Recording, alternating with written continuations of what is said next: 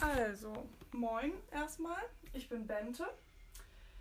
Ich studiere Kunst und Bio an der Europa-Universität Flensburg und ich mache heute einen kleinen Podcast zu Thorsten Meyer.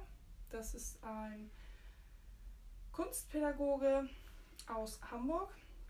Ähm, Thorsten Meyer ist selbst am 25. Februar 1965 in Hamburg geboren und hat Erziehungswissenschaft, Soziologie, Philosophie, Kunst studiert äh, an der Universität Lüneburg, an der Universität Hamburg und an der Hochschule für Bildende Künste Hamburg. Und äh, das mache ich nicht alleine, äh, sondern ich habe mir jemanden eingeladen, mit dem ich ein bisschen darüber reden kann. Deswegen ist Gesa heute auch hier. Moin. Und Gesa hat auch Kunstpädagogik studiert. Und genau, deswegen reden wir heute mal drüber. Und genau. Ich weiß überhaupt nicht, wer Thorsten Meyer ist, deswegen wird Bente uns das jetzt mal kurz erklären, was der so vorgehabt hat. Genau, also wir reden ja heute über die kunstpädagogische Position von Thorsten Meyer. Und dazu ähm, ist als erstes mal wichtig, dass man weiß, was Cultural Hacking ist. Ähm, ich weiß nicht, weißt du, was Cultural Hacking ist? Ähm, du hast mir das schon kurz im Vorweg erklärt, um mich zu fragen, ob wir da mal drüber sprechen wollen. Aber ganz ehrlich, ich habe es, glaube ich, fast komplett wieder vergessen. Es hat was damit zu tun, dass man die vorhanden, also vorhandene Dinge in der Realität so abändert, dass sie künstlerischen Wert bekommen. Oder so ähnlich. Ähm, ja, weiß ich gar nicht genau, ehrlich gesagt, ob das tatsächlich immer schon direkt was, ähm, ob es so stark schon mit Kunst gekoppelt sein muss, das ist vielleicht auch eine Frage, die man klären kann, ähm, oder ob es wirklich einfach nur darum geht, kulturelle ähm, Systeme, also irgendwelche kulturellen Abläufe, was man unter Kultur versteht, ähm, abzuändern, oder ob das wirklich auch eine künstlerische Auseinandersetzung immer sein muss. Ähm, ja, ich glaube, wichtig ist, dass man dafür erstmal versteht, was Kultur ist. Und Kultur ähm, ist immer, also man, man denkt ja, wenn man Kultur hört, vor allem eigentlich an, keine Ahnung, Clubkultur, irgendwie Kunstszenen vielleicht, an, ich weiß nicht, vielleicht auch Klamotten, Street Art, irgendwie an alles Mögliche, was immer unter diesen Kulturbegriff eigentlich fällt.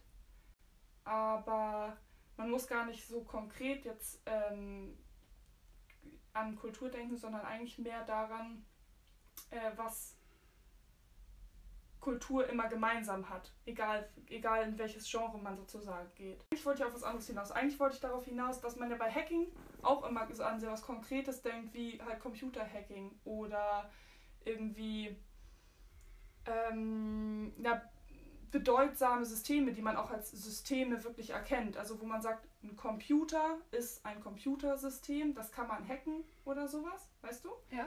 Es gibt ja, wenn man was hacken möchte, dann denkt man halt immer sofort an Kriminalität, an, ich weiß nicht, also an was denkst du, wenn du Hacking hörst? Ja, inzwischen äh, ist es ja tatsächlich so auch, äh, dass diese den Begriff Hacking auch für äh, das gibt, was man früher Trick 17 nannte. Also ja, ja, Lifehack. Ja, genau. Aber ähm, ansonsten wird das natürlich so meistens so verwendet. Also wenn du natürlich jetzt sagst, okay, Systeme, wenn man jetzt, ja, okay, ein Hacking ist dann sozusagen äh, ein veränderter Eingriff in ein bestehendes System, sozusagen. Genau. Und bei Cultural Hacking ist es halt so, ist ja auch irgendwie klar, wenn man den Begriff hört, dass Kultur jetzt dieses System ist. Und damit ist gemeint, dass egal was, also alles, was unseren Alltag ausmacht, alles, was überhaupt unser Leben ausmacht, das ist ja Kultur irgendwie. Und das alles besteht eben aus bestimmten Abläufen, aus irgendwelchen bestimmten Handlungsmustern, irgendwelchen Normen, Regeln. Also es gibt ja für alles, egal was man tut, immer so eine bestimmte äh, Verabredung. Also im Grunde wie irgendwas Normales Hand, dass, man sich, dass man sich zur Begrüßung die Hand gibt. Zum Beispiel, sowas. Also es ist ja völlig normal und man denkt gar nicht drüber nach. Und äh, das System, also egal was das nun mal ist, wie, wie irrelevant auch das ist, äh, das zu erkennen überhaupt als ein System, das ist schon mal der erste Schritt.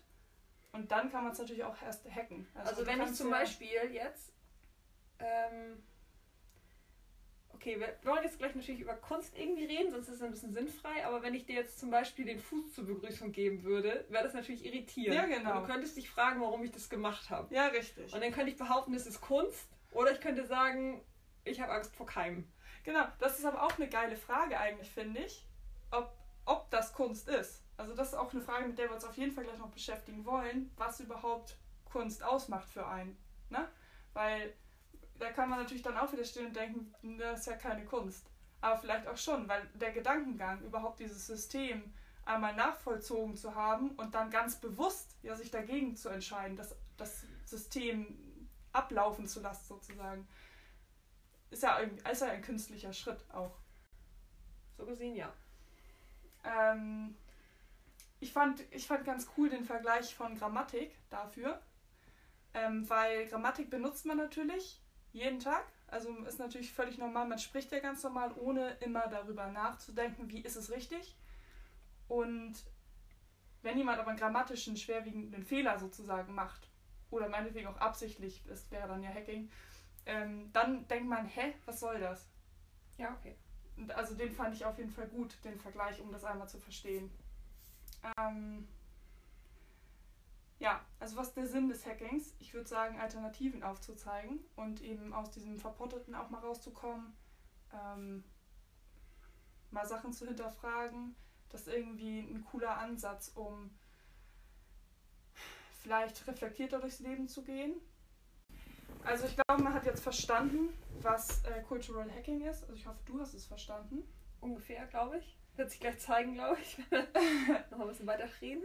Und zwar fand ich, also ich fand es auch schon nicht so einfach, das zu verstehen. Und vor allem fand ich es nicht so einfach, das mit äh, jetzt einer kunstpädagogischen Position zu verknüpfen. Also ich finde, man fragt sich ja schon, wenn man das jetzt verstanden hat, was ist Cultural Hacking, was hat das jetzt mit einer, okay, vielleicht schon, was hat es mit Kunst zu tun? Das ist vielleicht nicht so schwer, der Schritt, aber was hat es mit der kunstpädagogischen Position zu tun? Warum das relevant ist für die Kunst Kunstpädagogik oder was? Ja, genau. Also, äh. beziehungsweise ja eine bestimmte Stellung, eine bestimmte Meinung dazu vielleicht auch, wie Kunstpädagogik sein sollte, wie Kunst auch in der Schule unterrichtet werden sollte. Okay. Ähm, und auch der Blick einfach darauf, wie was Kunst ist. Also auch in Verbindung damit. Vielleicht fangen wir damit mal an. Also ich finde die Sichtweise, die man durch Cultural Hacking auf Kunst bekommt, überhaupt erstmal interessant. Weil man sich dann als erstes mal wieder beschäftigt mit der Frage, was ist denn Kunst? Also wir hatten das ja eben einmal schon mit dem Fuß. so ist das Kunst so oder ist das also hat das überhaupt nichts mit Kunst zu tun? Und ich fand das äh, mit, mit Cultural Hacking cool. Was ist Kunst? Weil ähm, wenn man jetzt, wenn man sich jetzt mit Kunst erstmal beschäftigt, dann hat man immer schon so eine bestimmte Vorgabe. Also man hat eine bestimmte Vorstellung davon, man hat ein bestimmtes Raster sozusagen, was ist Kunst. Also. Ja, okay. Also vor allem, jetzt nochmal so, ich versuche nochmal jetzt, weil mir es gerade quer in den Kopf schießt mit dieser ähm, Pädagogik, Kunstpädagogik, ist natürlich alleine schon, dass du weißt, ich habe jetzt Kunstunterricht und soll jetzt Kunst produzieren. Zum Beispiel. Ist aber auch eine Frage, macht man tatsächlich Kunst in der Schule? Klar, oder ist es hier äh, taktile Beschäftigung? Ja, so weit würde ich vielleicht auch nicht unbedingt gehen, Nein, aber. extrem. Wenn man jetzt aber sagt, wir töpfern alle einen Aschenbecher, ist es halt irgendwie Genau, oder in der Schule vielleicht sowieso nicht so geil. Heutzutage nicht mehr, in den 90ern war das noch möglich. ähm, nee, aber macht man Kunst in der Schule oder bildet man da überhaupt Künstler aus? So weiß ich auch nicht genau. Ich, das ist auch eine ganz schwierige Frage, finde ich immer. Ähm, aber was auf jeden nee, Fall. Also mir geht es darum, dass man ja eine Arbeit beginnt mit der Erwartung, dass sie Kunst werden soll, sozusagen. Ja, also auf jeden Fall. Also es geht vielleicht gar nicht so sehr um den Unterricht, sondern darum, wie man sich daran setzt. Also setze ich mich jetzt an meinen Schreibtisch, habe ein leeres Blatt vor mir, sage mir so, jetzt mache ich ein bisschen Kunst. Ja. Und dann habe ich natürlich sofort die Idee davon im Kopf, wie muss ich das jetzt machen, damit andere auch sehen, dass das Kunst ist. Ja. Wenn genau. ich einfach meine Nasenspitze schwarz anmale und damit so Punkte aufs Blatt mache, dann gibt es natürlich die Möglichkeit, dass ich äh, das einfach mache, weil mir gerade danach ist, weil ich echt richtig Bock dazu habe und meine Gefühle mir sagen, dass das jetzt genau das Richtige ist. Ja, oder vielleicht dich auch ähm, sogar damit äh, befasst, irgendwas versucht so ähm, zu begreifen, zu erforschen damit oder sowas. Das wäre natürlich auch irgendwie ne, ein cooler Ansatz, keine Ahnung. Wenn es nur das Gefühl ist, wie fühlt sich denn das an, wenn ich damit auf der Nase, mit der Nase jetzt irgendwas da drauf mal? Das kann ja, ja schon so ein, so ein Prozess sein irgendwie, wo man sich dann einfach damit auseinandersetzt. Und das ist dann, es ist ja dann im Grunde schon ein, ein bildender Prozess. Also du, du, du bildest dich damit ja trotzdem schon mal weiter, auf jeden Fall. Klar, auf jeden Fall. Ähm, und das ist ja nur auch zum Beispiel, ähm, macht es ja einen Unterschied, ob ich erwarte, dass sich das jemand anguckt. Wenn ich auch weiß, auf jeden Fall wird das niemals jemand sehen, dann werde ich vielleicht das so gestalten, dass ich mich davon ähm, lösen kann, dass andere das als Kunst wahrnehmen sollen, sozusagen. Genau. Also, wobei das ist ja auch schon, das ist auch wieder ein Schritt überhaupt, dass du weißt, was würden denn andere erwarten, wenn sie an Kunst denken. Das ist ja schon mal diese erste Art von Aufschlüsselung, die man beim Cultural Hacking ja auch wieder hat. Du hast dann ja, ähm, wenn du jetzt Kunst als kulturelles System verstehen würdest, ähm, das ist ja egal ist, welche Art es ja ist, sonst genau, könnte ich ja einfach natürlich. auch irgend, genau, das ist ja dieses klassische, ja, das kann ich auch malen und sagen, das ist Kunst. So das, was genau. andere Außenstehende immer gerne über Kunst sagen, so ja, das kann ich auch, so mit Farbe rummatschen und sagen, das ist Kunst. Ja, genau.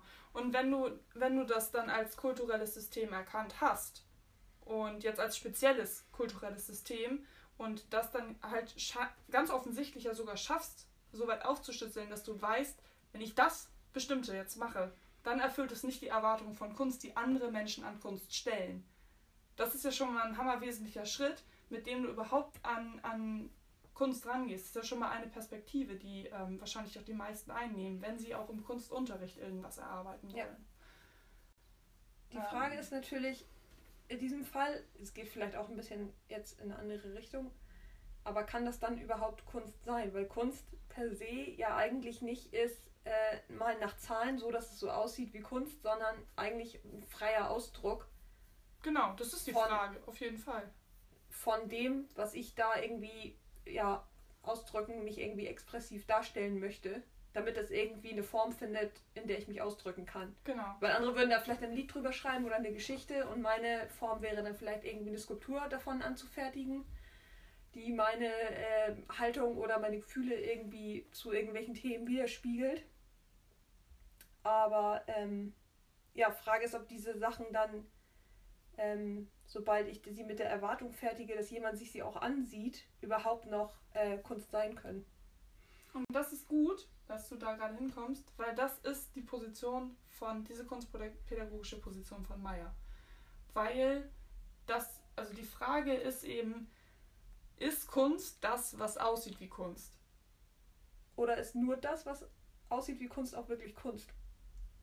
Genau. Ist es, wenn ich in einem umgefallenen Eimer... Oder ist es sogar, also vielleicht, was du ja auch schon gesagt hast, darf Kunst das gar nicht. Also darf Kunst gar nicht aussehen wie Kunst, wenn sie wirklich Kunst sein möchte. Okay, ist ja nur aber auch eine Erwartung, nur eine umgekehrte Erwartung. Genau, aber. Wenn ich sie dann extra so anfertige, dass alle da denken, und das ist aber keine Kunst, und ich mir dann in meinem geheimen Kämmerlein ins Fäustchen nach und sage, haha, ich bin der Einzige, der echte Kunst gemacht hat. dann äh, ist natürlich wieder eine umgekehrte Psychologie im Prinzip. Ich meinte ja gar nicht so sehr mit dem Bewusstsein oder mit dem. Ähm also ich weiß gar nicht, kann, kann man überhaupt so umfassend das Denken und Erfassen äh, alle Muster von Kunst, dass man sagt, ich, ich schaffe jetzt, schaff jetzt was, was für niemanden hier irgendwie wie Kunst ist. Das geht ja wahrscheinlich schon gar nicht mehr. Nee, Kunst ist ja so vielseitig, dass dass das schon wahrscheinlich gar nicht möglich ist. Vielleicht können das aber auch dann vielleicht, wenn wir jetzt pädagogisch denken, dass vielleicht können das nur Kinder, die gar keine Vorstellung davon haben, was Kunst sein kann aber kann, soll. Aber kann, kann Kunst denn überhaupt irgendjemand machen, der nicht weiß, äh, dass er Kunst machen möchte gerade? Oder ja. malt er dann einfach nur ein Bild? Kann einfach, kann jemand, der kein Bewusstsein darüber hat, ob, ob er Kunst anfertigt oder nicht, überhaupt Kunst anfertigen? Also das ist ja die Frage. Es gibt ja auch den Begriff der Outsider-Kunst. Das fand ich auch geil, das habe ich mir nämlich auch, weil es letztens, äh, ich weiß nicht, ob du es auch gesehen hast, ich habe äh, von äh, Mama hier eine Zeitung gehabt. Oh, sorry. Ich habe hier eine Zeitung in der Küche liegen gehabt und da, und, äh, da waren auch Bilder von Outsider-Kunst. Und ich habe gedacht, ach Alter, das sieht ja genau aus wie alle Outsider-Kunstbilder. Okay. Ähm, und ich weiß nicht genau, ist das, ähm, wie, wie dir das damit geht, ob das vielleicht auch schon wieder so eine eigene Kategorie ist von Kunst, wo ähm, auch irgendwie eine bestimmte Erwartung dranhängt, weil die immer irgendwie ja auch, also ich weiß nicht, vielleicht sehen die auch alle gar kenn nicht tatsächlich, so aus. Ich kenne tatsächlich nur den Begriff und habe mir, glaube ich, noch nie wirklich eine Reihe von Outsider-Kunstbildern angeguckt. Ähm, es wäre halt interessant zu wissen, wie die zu ihrer Ausdrucksweise durch Kunst kommen. Also wenn sie eine gewisse Art von Anleitung erhalten, also zum Beispiel ähm, die Anleitung, sich selber irgendwo auf diesem Bild zu positionieren und ihre Gefühlswelt darum herum zum Beispiel darzustellen, werden die Bilder ja immer alle ähnlich aussehen. Ja. Das müsste man jetzt, also das weiß ich nicht. Wäre ja auch, das- eine, wäre ja auch eine sehr intensive Anleitung dazu, wo man sich dann auch schon wieder fragen müsste, ist das dann überhaupt noch freie Kunst? Oder halt wieder mal nach Zahlen. Genau. Das ist halt die Frage, die ich nicht beantworten kann, weil ich nicht weiß, wie Outsider-Kunst angeleitet wird zum Beispiel. Oder ob die einfach nur ein Portfolio zur. Verfügung kriegen, diese äh, Kursteilnehmer oder in wie, welcher Form das, Das wäre da halt cool eigentlich. Würde man den einfach ähm, so Montessori-mäßig sozusagen die ähm, pädagogischen Mittel äh, zur Verfügung stellen, einfach irgendwie, um, um sich äh, auszudrücken und die könnten das dann einfach frei machen, ohne eine Anleitung, dann wäre es ähm, cool. Aber ich weiß halt nicht, ob die das ohne Anleitung machen. Naja, kannst du jetzt natürlich dann auch sagen, muss Kunstunterricht so sein, dass Kinder einfach nur freie Materialien zur Verfügung gestellt bekommen und die Aufgabe, sich auszudrücken. Ja, das glaube ich halt auch nicht, weil ähm, es geht natürlich in der Schule auch trotzdem immer darum, ähm, auch Kultur, bestehende Kultur weiter zu vermitteln. Ja, okay, das stimmt. Dass man zum Und das Beispiel ist auch. natürlich auch eine Aufgabe von Kunstunterricht, das ist ja auch ganz klar. Auch Genauso wie bestimmte Fertigkeiten oder so. Und ich meine damit jetzt, also wenn ich über das andere spreche, einfach kulturelle äh, Dinge weiterzugeben, meine ich halt nicht diese Fertigkeiten, sondern auch ähm, natürlich Wissen und, und ähm, geschichtlichen Inhalt.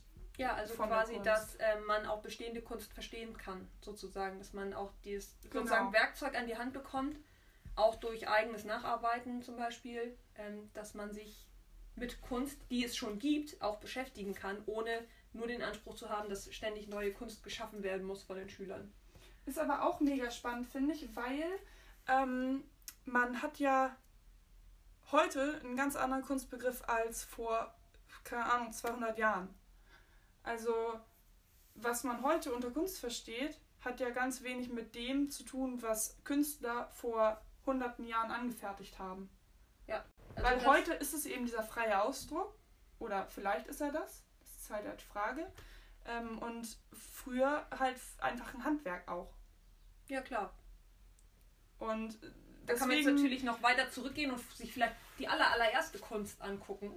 Oder vielleicht auch die Frage stellen, ist zum Beispiel Höhlenmalerei Kunst? Ja. Ist jetzt die Frage. Da müsste man nämlich theoretisch eine Zeitreise machen und fragen, warum hast du das gemalt? Um zu erkennen, ob es Kunst ist. Entweder gibt es ja auch im Mittelalter ein religiöses Motiv, Hm? zu Oder- sagen, es ist, jetzt geht es jetzt um den Pferdegott oder was weiß ich an dieser Höhlenwand. Oder es ist halt so, ähm, ja, irgendeine Art von, auch dann in diesem Fall vielleicht religiöse Beschwörung. Man hat ja auch diese Theorien, dass es um irgendwie Jagderfolg geht oder um Entschuldigung oder Fürbitten für das äh, erlegte Tier oder was weiß ich. Oder man hat diesen Steinzeitmenschen, der sagt, mein Gefühl hat mir gesagt, ich muss hier jetzt das mit Pferden verzieren Mhm. oder mit was für Tieren auch immer. Weil ähm, ich, mich, ich muss mich so ausdrücken. Aber ist das, ist das für dich Kunst? Also dieser gefühlsmäßig, der emotionale Aspekt? Na, das ist dann halt so der Kunstbegriff, den wir vielleicht jetzt haben. Vor 200 Jahren hätte man vielleicht auch den zwei, diesen, äh, diesen, diesen, ähm, äh, diesem handwerklichen Malen von Höhlenmalerei vielleicht den äh, Stempel Kunst gegeben. Ich finde auch noch spannend, wenn man ähm, jetzt auf der Ebene, also äh, Kunst auch vor allem in der Vergangenheit schaut. Und äh, man hat jetzt zum Beispiel Statuen und sowas. Die sind ja irgendwie künstlerische ähm, Objekte, Kunstobjekte.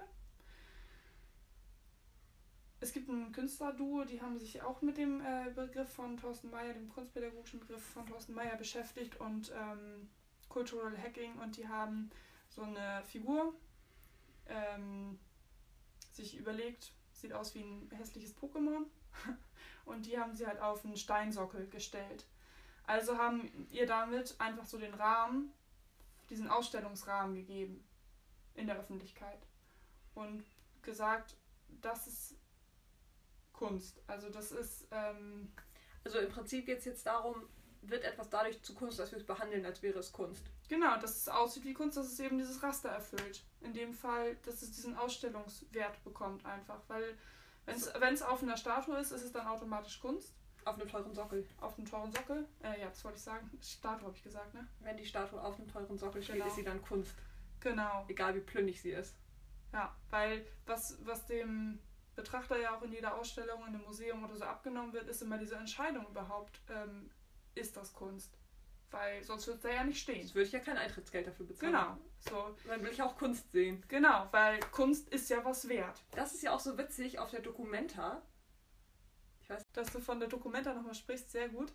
Ähm, weil mein Vater, der hat auch mal, als der auf der Documenta war, und ich weiß nicht, ob er was aufgebaut hat oder ob er da einfach nur als Besucher war oder sowas. Nee, als hat er es bestimmt nicht gemacht. Na, aber wer weiß.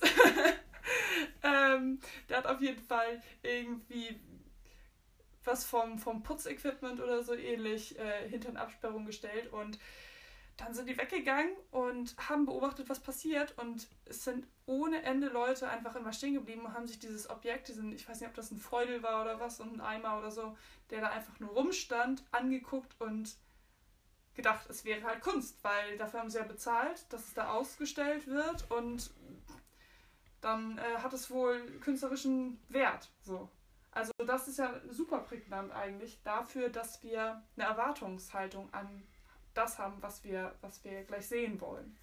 Und dass vielleicht diese, dieser künstlerische Moment auch nur durch die Erwartung entsteht. Genau. Also wenn ich jetzt zum Beispiel das umkehre. Es gab, es gab doch sogar auch mal jetzt vor einem Jahr, zwei Jahren oder so, da hat doch eine äh, Putzfrau auf der Dokumenta ein Kunstwerk einfach zusammengefegt, weil sie dachte, es wäre Müll. Stimmt, das wäre ja dann der umgekehrte Fall. Genau. Stimmt, das habe ich auch gehört. Weil sie, kein, weil sie den künstlerischen Wert nicht erkannt hat, weil sie dachte, hä, warum liegt dieser Müll hier rum? Ja, stimmt, das war irgendwie so ein mega teures... teures, ja, ja, genau. Stimmt. Ja, es ist halt dann die, dieser umgekehrte Sockeltrick. Ja, genau. So, wenn ich jetzt die Kunst aus dem Zusammenhang nehme, ohne die Erwartung. Und das ist halt, das ist halt heftig bescheuert eigentlich, ne?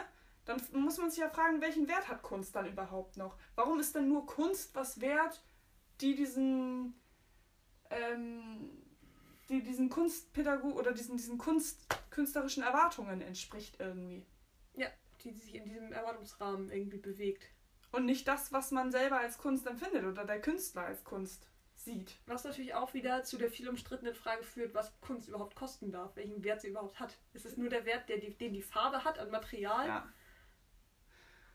Ja, man kann sich, ey, man kann sich ewig weiter verstricken hier rein. dran aufhängen, glaube ich. Ähm, auch wenn man sich jetzt diese ganzen äh, mega teuren Gemälde anguckt, die da irgendwie in der Schweiz hin und her geschoben werden, einfach nur Aktien sind im Grunde. Auch gerade natürlich Materielle bei, Aktien. Auch gerade bei ähm, aktueller Kunst natürlich. Dass natürlich Sachen, die irgendwie 200 Jahre alt sind, an sich schon einfach durch Seltenheit oder Vergänglichkeit ihren Wert auch irgendwie bekommen, wie eine alte chinesische Vase. Ist natürlich jetzt auch zum Beispiel Fragen, ist es jetzt Kunsthandwerk oder ist es Kunst, zum Beispiel bei so einer alten chinesischen Vase? Oder kostet sie so viel Geld, weil es die letzte auf der Welt ist? Ja. Oder weil sie Kunst ist? Es gab doch auch diesen einen äh, mega talentierten Kunstfälscher, der ähm, also sämtliche äh, Top-Künstler einfach, also äh, die berühmtesten, also so Picasso und Rembrandt und Da Vinci, ich weiß es nicht mehr, ähm, alles Mögliche ähm, an, an Zeichnungen und Gemälden fälschen konnte. Ja, ich weiß leider auch nicht mehr, wie der hieß tatsächlich. Aber und äh, von dem einfach nur durch diese chemikalische Aufschlüsselung der Farben am Ende ähm, rausbekommen werden konnte, dass er das, dass das nicht das Original ist, weil diese Farbzusammensetzung äh, zu der Zeit, als es gemalt wurde, in Wirklichkeit äh, noch nicht möglich war. Weil die hier rot aus irgendwas anderem gemacht genau. haben als er. Genau, irgendwie ja. so. Und, aber sonst, es war halt null zu erkennen. Aber dann ist er vielleicht ja trotzdem einfach nur ein guter Handwerker. Genau, das ist halt, das ist nämlich die Frage. Ist, das ist ja überhaupt keine Kunst eigentlich. Also, oder ist es doch die Kunst? Ich weiß es nicht. Ist super schwierig an der Stelle. Naja, das könntest du jetzt natürlich so sehen. Ich verstricke mich gerade. Dass es vor 200 Jahren Kunst war, weil da was ist, zum Beispiel was Neues war. Und jemand, der es perfekt nochmal so machen kann, ist einfach ein guter Handwerker. Weil das wäre wieder dieser, ähm, dieser Schaffungsmoment, in dem Kunst einfach dadurch Kunst ist, dass sie einem Geist entspringt.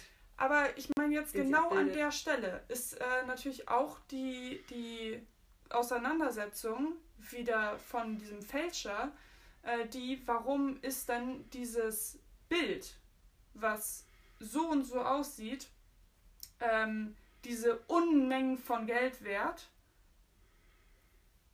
obwohl, also, nee, ich weiß nicht, worauf ich hinaus wollte gerade. Es geht dabei, glaube ich, ich, ich erahne die Richtung, ich ja. weiß aber auch nicht genau, worauf du hinaus wolltest, aber es geht dabei einfach nur um den kulturellen Konsens, dass diese Kunst Kunst ist. Zum Beispiel die Mona Lisa ist einfach nur eine hässliche Frau. Also, ja. Aber es ist der kulturelle Konsens, dass das ein super tolles Meisterwerk ist. Genau. Und es wird überhaupt nicht mehr umstritten. Halt und deswegen ist es halt geil, dass ein Maler, der mega talentiert ist, das so ein bisschen auf die Schippe nimmt quasi. Gut kriminell, aber ja trotzdem irgendwie. Ähm, und das halt einfach fälscht. Ja, Weil er dann sagt so, ja und, was ist das denn jetzt wert? Es ist wie die Frage, ähm, dass, oder die, die Ansicht, dass Geld nur was wert ist, so alle, solange alle sich einig sind, dass Geld was wert ist. Also ich kann dich nur mit einer Währung bezahlen, von der du akzeptierst, dass sie das gleiche wert ist, wie das, was, also der Gegenwert, den ich dir anbiete. Das stimmt. Ja. Und das funktioniert vielleicht auch für Kunst. Dass Kunst nur einen Wert, und gehen wir mal auf den kulturellen Wert zurück, also Teil der Kultur sein kann, dass Kunst nur Teil der Kultur sein kann oder, oder Abbild der Kultur sein kann, wenn alle sich darüber einig sind, dass das so ist. Ja. Wenn du der Einzige bist, der das so sieht, dann ist es halt keine Kunst. Dann ist es halt Müll und wird von der Putzfrau zusammengekehrt. Weil du einfach der Einzige bist, der das so findet. Ja. Ist dann auch wieder die Frage, muss das Publikum, das sich mit Kunst befasst und das äh, eben der Kunst diesen Wert gibt, ähm, künstlerisch gebildet sein, Stimmt. um es als Kunst überhaupt an, also überhaupt zur Kunst äh, erklären dann, zu dürfen. Dann sozusagen. wäre es ein geschlossenes System, in dem Künstler Kunst für Kunstkenner machen. Genau. Weil, aber das ist schon, vielleicht ist es halt so. Ja, vielleicht ich weiß es so. nicht. Vielleicht ist es so. Ich weiß nicht, ich glaube, vielleicht ist auch äh, ab und zu die Kritik an Kunst, dass das halt ein geschlossenes System an sich ist, in dem nur Künstler Kunst für Kunstkenner machen und die Künstler auch nur Künstler sind, weil die Kunstkenner sich alle einig sind, dass dies oder jenes Kunst ist. Und die Künstler dementsprechend Werke produzieren, die dieser Erwartung an Kunst entsprechen. Würden wir jetzt mal in die Kunstpädagogik wieder gehen, ein bisschen, ähm, ist ja auch die Frage, ähm, ist diese Honorierung von Kunst, also zum Beispiel auch in Form, jetzt, wenn wir, wenn wir das auf die Schule beziehen, von guten Noten, ist dann ja der, das ist ja der, der, der verhandelte Wert sozusagen des, des Erschaffenen. Die Kunstwährung in der Schule. Die Kunstwährung der Schule. Ähm, was sollte die bewerten? Das, was ein, ein Schüler ganz innovativ und von sich aus, sich ausgehend, irgendwie, wo er sich mit der Welt beschäftigt und sich versucht, über die Kunst weiterzubilden und eben dann ein Produkt erhält und einreicht? Ist das Mehrwert oder ist es Mehrwert, wenn der Schüler einfach eine tolle, künstlerisch, praxisch, äh, äh, oh Gott, äh, künstlerisch handwerklich gute Arbeit einreicht. Ich hatte tatsächlich mal einen Lehrer, bei dem wurde es ungefähr gleich bewertet. Der hat einfach immer geguckt, relativ unabhängig vom Endprodukt, wie viel Mühe hat derjenige sich gegeben. Aber ist, aber ist dann, ist dann Mühe das, das richtige. Er halt, also er wusste halt ungefähr natürlich, was seine Schüler so können. Und der hat halt dann bewertet, wie viel Energie und ja, Mühe im Prinzip jemand in seine Arbeit gesteckt hat. Aber ich finde, ich weiß nicht, ob das jetzt die, die richtige Form ist, um Kunst so zu behandeln oder ob das vielleicht einfach eher generell für die Schule ein gängiges und sinniges Konzept ist, eben nach individueller, nach individuellem Bezug einfach prozessorientiert zu schauen, was hat der Schüler geschafft im Unterricht. Ich meine jetzt nicht nur bei Kunst, sondern auch in Deutsch, Mathe, Englisch oder sonst wo. Aber vielleicht ist es bei Kunst besonders wertvoll. Oder sinnig. Vielleicht ist es bei Kunst besonders sinnvoll. Hm. Weil es vielleicht den dazu anregt, sich da wirklich mit auseinanderzusetzen und nicht nur schnell sowas zu machen, das aussieht wie das, was angefordert wurde. Naja, ich finde halt, ähm, wenn ein Schüler erkennt, worum es geht, also wenn er dieses Raster sozusagen erkennt und äh, ausfüllen kann und in Perfektion, sage ich mal, produziert, irgendwie auslebt. Ich weiß nicht genau, wie, wie man das ausdrückt am besten. Umsetzt. Wenn er, genau, wenn er dieses Raster erkennt und in Perfektion umsetzt, dann hat er ja trotzdem das Raster, dann hat er ja trotzdem diesen äh, kulturellen Code sozusagen, den hat er ja geknackt. Ist das dann weniger wert als jemand, der halt sich da irgendwie in seiner Gefühlswelt völlig frei entfaltet? Ist das was davon, welcher von den beiden Sachen ist halt der Sinn von Kunstunterricht, ist die Frage. Genau, und ich glaube halt, ähm, dass es ganz, ganz wichtig ist, diese, diesen kulturellen Aspekt, also dieses, dieses Geschulte Kunstwahrnehmung oder was suchst du? Genau, dieses äh, Erkennen auch von dem, was als, als Kunst verstanden wird und das reflektieren zu können und, wenn man möchte, eben auch zu verändern, zum Beispiel durch Cultural Hacking, dass das ganz wichtig ist. Also du kannst ja nicht ein bestimmtes System irgendwie manipulieren oder verändern, wenn du das System gar nicht erst richtig verstanden hast. Das ist, das ist klar. Wenn man Cultural Hacking macht, schafft man dann ein neues Kunstwerk, ist auch die Frage. Das ist auf jeden Fall eine Frage. Weil ist es dann ein neues Kunstwerk und auch wieder Kunst und kann ich das dann wieder hacken? Indem ich es zum Beispiel ich, ich weiß gar nicht, ob man auch ähm, Kunst. Also du kannst ja nicht nur Kunst hacken, das ist ja auch der Witz an Cultural Hacking. Du kannst ja alles hacken. Ja. Jedes, jedes kulturelle System. Du kannst es auf alles Mögliche anwenden. Und wenn es nur ist, dass du äh, auf der Toilette ähm, die Schilder so verziehst, dass sie ihren Sinn einfach nicht mehr erfüllen, ihren echten, weil das halt aussieht wie irgendwas anderes. Und dann, also man kennt ja zum Beispiel den, diesen Kleiderhaken in jeder Toilette, der aussieht wie ein kleiner Oktopus. Und dann steht da unter Octopus wants to fight you, äh, weil das halt aussieht, als würde dieser kleine Haken so zwei kleine Fäuste haben. Und die beiden Schraubenlöcher sehen aus wie die Augen. Und nur dadurch, dass jemand da unterschreibt, es sieht aus wie ein Oktopus sozusagen, oder es behandelt, als wäre es ein Oktopus, ähm, verändert das seinen kulturellen Wert. Also er erfüllt ja nicht mehr seinen Zweck sozusagen dann. Eigentlich ist es nämlich nur ein Kleiderhaken. Und dann ist er erfüllt nicht mehr exklusiv seinen Zweck. Du kannst genau. ja trotzdem noch Klamotten daran aufhängen. In dem Fall auf jeden Fall. Ja. In diesem Beispiel, das stimmt. Ähm, ich finde es nur noch spannend, auch ähm, wenn man jetzt auf Lifehacks, das, da hast du eben einmal von gesprochen, zu Anfang, wenn man darüber redet, ähm, das sind, es sind natürlich Cultural, Cultural Hacks, alles. Egal, ich weiß, mir fällt gerade kein guter Lifehack ein. Hast du einen? Überhaupt nicht. Ähm. Wir sind ja immer schlecht. Egal, ich glaube, jeder weiß, was äh, Lifehacks sind. Zum Beispiel, Aber wenn man eine leere Colaflasche unten aufschneidet und Bindeband reinmacht, sodass man das äh, Band durch die Flaschenöffnung sauber abrollen kann. Dann hat die Flasche ja nicht mehr den Zweck, einen Liquid da drin aufzubewahren, sondern dass ich meinen Garn da sauber draus abrollen kann. Genau. Und damit hast du die Funktion gehackt, sozusagen. Okay. Den kulturellen Wert. Ich weiß nicht, wie gut das, Beispiel hat, das hat halt einen praktischen Wert. Das ist ja genau. Aber ähm, das, das ist halt eine Frage. So ist das, ist das dann überhaupt cultural, ein kultureller Hack? Nein. Oder ist es keiner?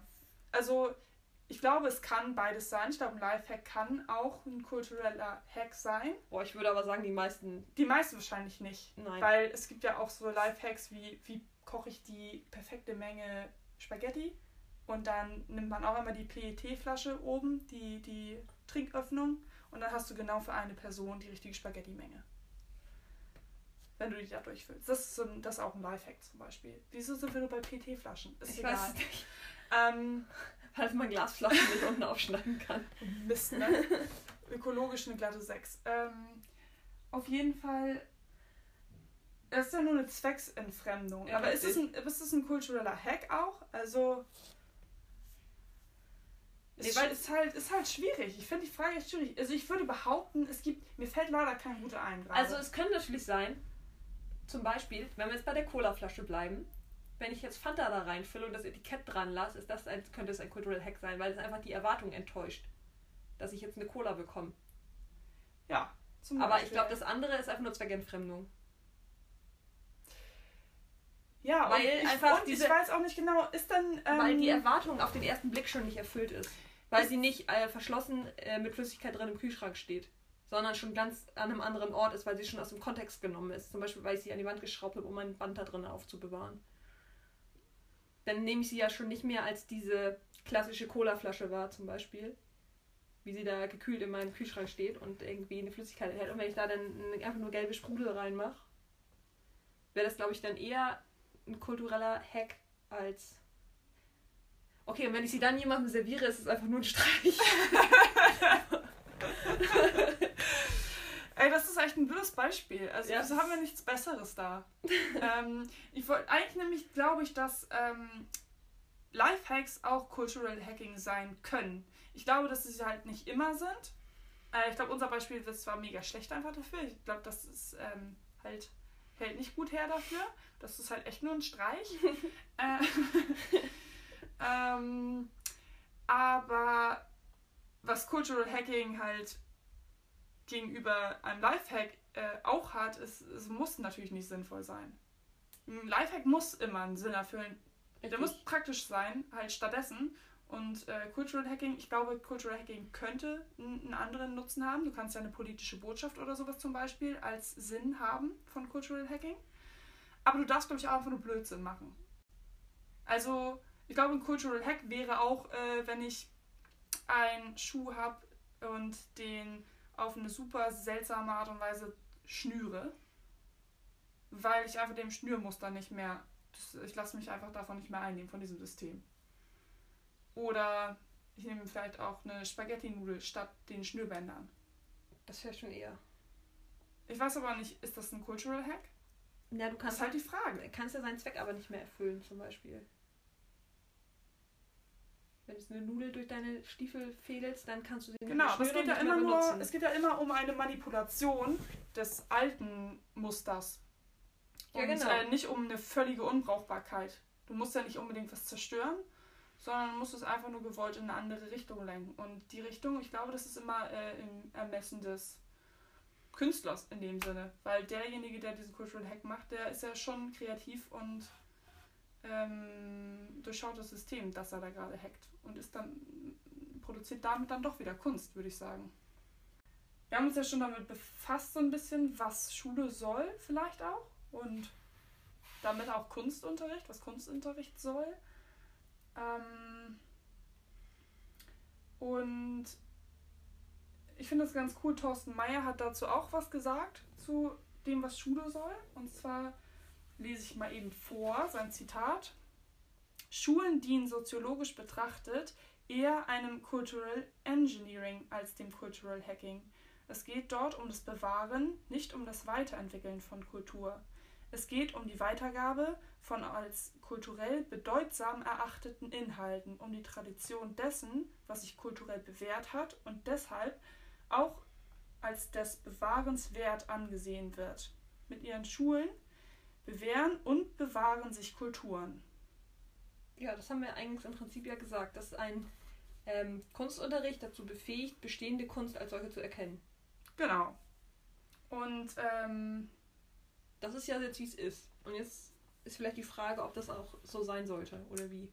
Genau, das ist auf jeden Fall auch, also das, er ist ja auch nicht der Einzige, der die Meinung hat. Oder ähm, ich würde auch sagen, Schule macht das zu einem Großteil.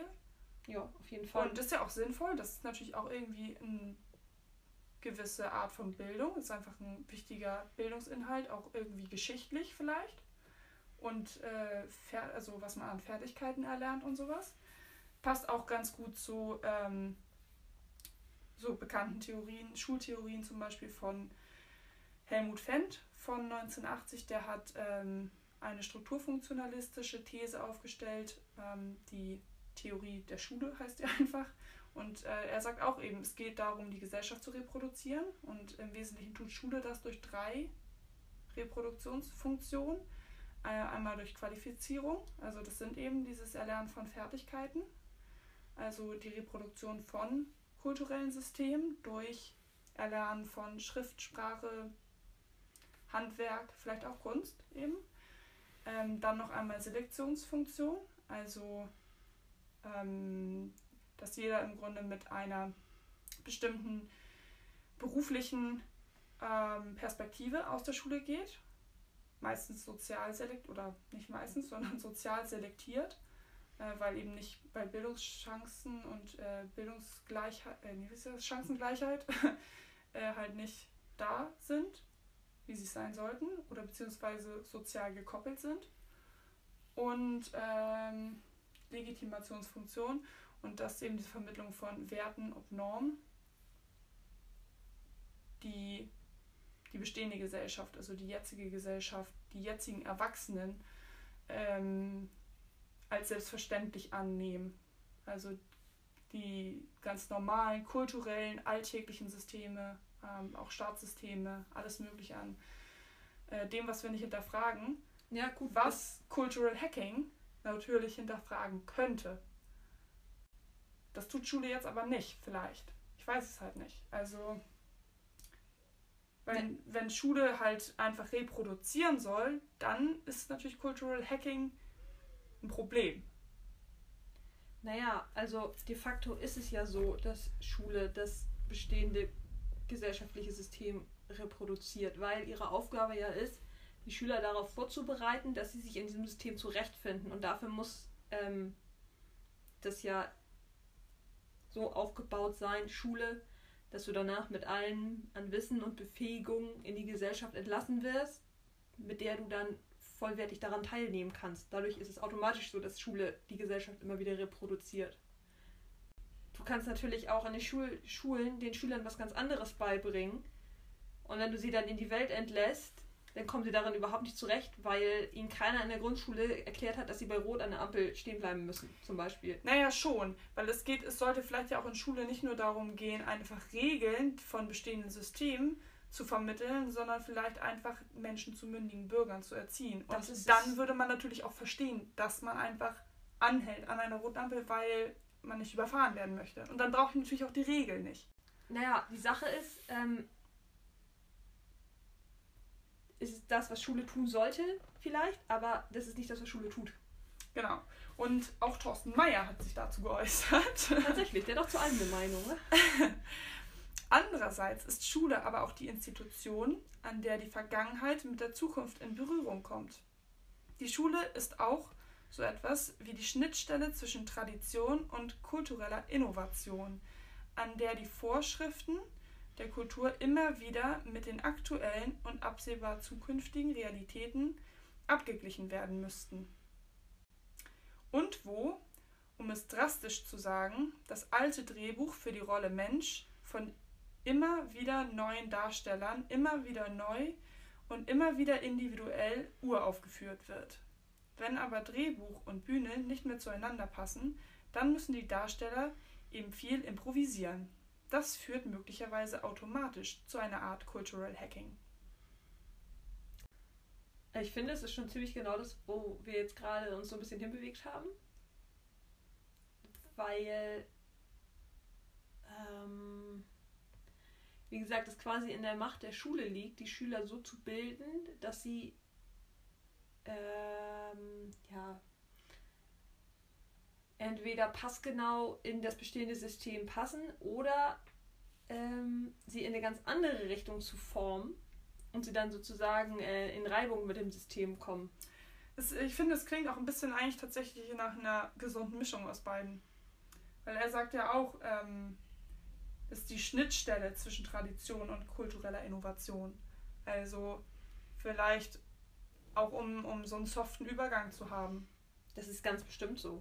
Weil du kannst ja, also natürlich, du kannst nicht einfach jetzt sagen, wir, wir lernen alte Dinge nicht mehr und wir machen jetzt neu und nur mündige Menschen und lernen einfach nur, was für die Zukunft vielleicht relevant ist. Weil die dann zum Beispiel Weil dann, durch dann, das System nicht mehr ernst genommen werden. Ja, Beispiel. beziehungsweise da haben sie auch keinen Bezug ähm, mehr zu dem alten System und auch keinen sehen darin ja auch gar keinen Wert oder so. Also sehen ja gar keinen Erhalt, äh, Erhaltungs... Ja, sie können das System ja nicht verändern, wenn sie keinen Zugang dazu haben also wenn er ihnen zum Beispiel sozial der Zugang nicht gewährt wird, weil zum Beispiel genau. Leute sagen, ich ähm, kann es nicht ernst nehmen, weil du bist ein völlig verquerer Typ. Genau. Ähm, also du wolltest gerade darauf hinaus, dass Cultural Hacking in dieser Art und Weise sozusagen stattfindet, weil Sie muss ja Kontakt zum Bestehen der Kultur haben, sonst ist sie einfach nur Unfug. Ja, aber, aber du musst auch eine gewisse Distanz zu dem System bekommen, weil du sonst ja gar nicht auf das System raufschauen kannst. Solange du Ja, wirklich klar. drin steckst, ähm, merkst du es ja nicht. Nee, aber dieser Cultural Hacking-Moment ist ja genau dieser Kippelpunkt sozusagen. Ist ja genau der Kippelpunkt zwischen, ähm, zwischen dem best- bestehenden kulturellen System dann und der komplett anderen Sichtweise darauf. Also du kannst ja nicht ohne Bezug zur Kultur Cultural Hacking machen. Das geht ja nicht.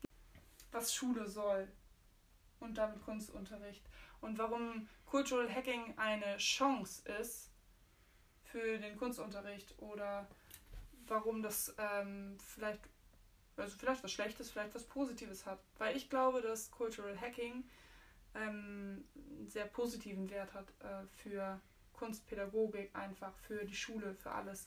Weil man durch Cultural Hacking eben die Möglichkeit bekommt, ganz neu auf bestehende Systeme zu schauen. Es schärft auf jeden Fall auch die Wahrnehmung dafür, weil man Und- sich ja diese Fragen dann stellen muss. Du kannst, wenn du anfängst, einfach nur banale Dinge ähm, in ihrem System einfach so zu erkennen und versuchst, versuchst dir zu verändern oder dir vorst du musst sie ja auch gar nicht verändern. Du kannst, es reicht ja schon, wenn du dir vorstellen kannst, was man damit machen könnte. Ähm, dann befähigt das, glaube ich, einfach Schüler ähm, dazu, selbstreflektierter durchs Leben zu gehen und ähm, irgendwie vielleicht mündiger als Menschen aus der ganzen Sache rauszugehen.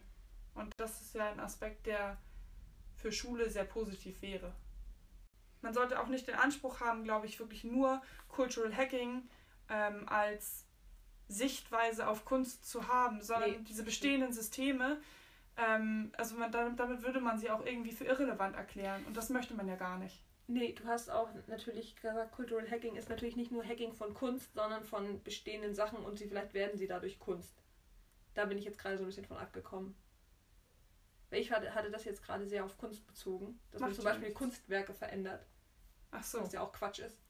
Ähm, weil es bei Cultural Ja. Hacking natürlich auch darum geht, ähm, Es ist ja, genau, vielleicht ist es auch Kultur oder bestehende Syst- Kultursysteme zu ändern. Es ist vielleicht gar nicht so sehr nur eine kunstpädagogische Position, sondern einfach eine pädagogische Position oder überhaupt eine, ein, eine soziologische Sichtweise. Es ist vielleicht mehr eine soziologische Sichtweise als eine kunstpädagogische, die einfach, wo man mit Cultural Hacking als grundsätzliche Fragestellung an sämtliche Lebenssituationen rangehen könnte. Also wie zum Beispiel jemandem den Fuß zur Begrüßung zu geben. In diesem Sinne ähm, danke ich auf jeden Fall für die coole Unterhaltung und ich hoffe, dass man jetzt einigermaßen gut verstanden hat, was mit dieser kunstpädagogischen Position gemeint ist. Ich glaube schon und ich glaube auch, dass wir ganz gut beleuchtet haben, äh, wie man das auf Schule beziehen kann und überhaupt vielleicht auf heutige Gesellschaft, also warum es überhaupt relevant ist, über Cultural Hacking nachzudenken oder sich damit als kunstpädagogische ähm, Position oder vielleicht als Ansatz dafür auseinanderzusetzen. Ja, vielen, vielen Dank fürs Zuhören. Tschüssi!